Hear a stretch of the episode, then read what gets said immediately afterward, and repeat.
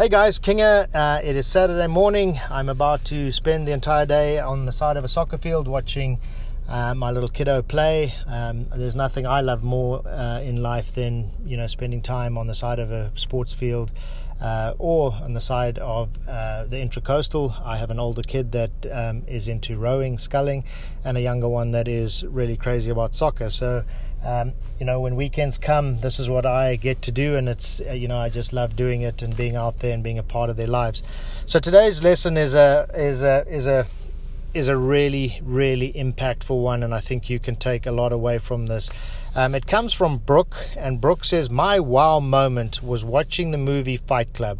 I was a senior in high school at the time, and the message really struck a chord with me. The message of finding something that matters to you and doing that versus working to afford the car that you need to get back and forth to work. It was something that sticks with me to this day. Life is about experiences, not acquisitions. Now, what a what a wonderful message here, right? Um, you know, finding that purpose finding the why. And and this is a topic that you can you know it was a simple movie for for Brooke that that really touched him and made him stop and say you know I'm going to do something that matters. We, we've spoken about in previous episodes that if you do something that you love or you're passionate about, it's much easier to be driven and determined and to find the time to do it than if you are, you know, doing something that you really hate. I spoke about, you know, the mentality in a in a merchant banking environment that I was in in London, and and how you were kind of expected to just be there. So, the passion thing is is absolutely critical, and and it really comes down uh, to the why. You know why are you doing something? And and you should almost be like a like a 4 year old when you try and assess this. Don't just settle for the first answer that you get when you ask yourself this question. Keep asking. You know you've all had this. I, I have two boys as as you know and you know when they were little they go through that phase you know they come ask you they say um, you know dad uh, what's this and and you kind of answer and he'll say why? And then you say well because uh, you know of this. And he'll say why? And he kind of can keep asking that question you know forever. It's it's kind of like an open-ended question that can just be repeated over and over again.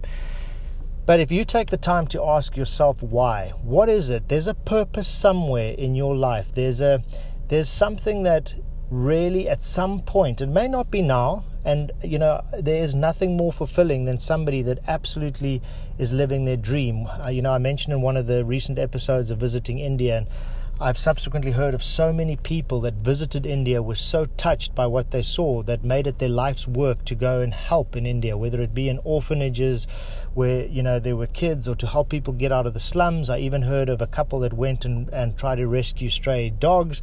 The point is, is that they find a calling, they find a purpose in life, and they become super passionate about it, then it becomes the whole soul of their existence.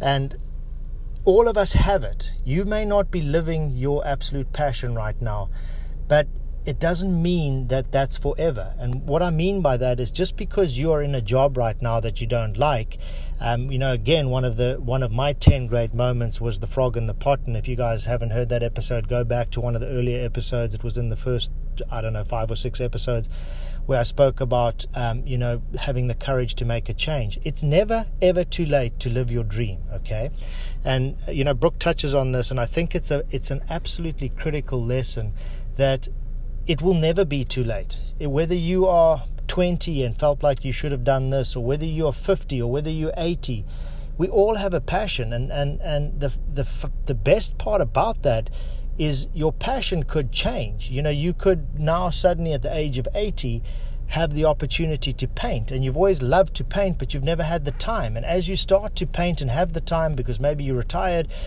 you find that this passion just grows, and the more time and effort you invest in it, the more it blossoms. So, the point is find your why and really dig deep and ask that four year old question why, why, to yourself and be honest with yourself until you find that passion and then try and get your life back to that passion. You may have a passion for animals, but you have nothing to do with them now. You may have a passion for helping children. You may have a passion for educating people, but somewhere along the line, uh, you know, life took a turn and, and now you're an electrician and you, you have nothing to do with education it's never too late. You know, maybe it's just helping people part time. Maybe it's doing an electrical course for people that can learn, or maybe it's doing a couple of online tutorials where you can teach people how to do stuff for themselves at home. So, never, never give up on that passion and always look for your why. All right, guys, have a fantastic uh, rest of your weekend, uh, and I will speak to you tomorrow. Bye bye.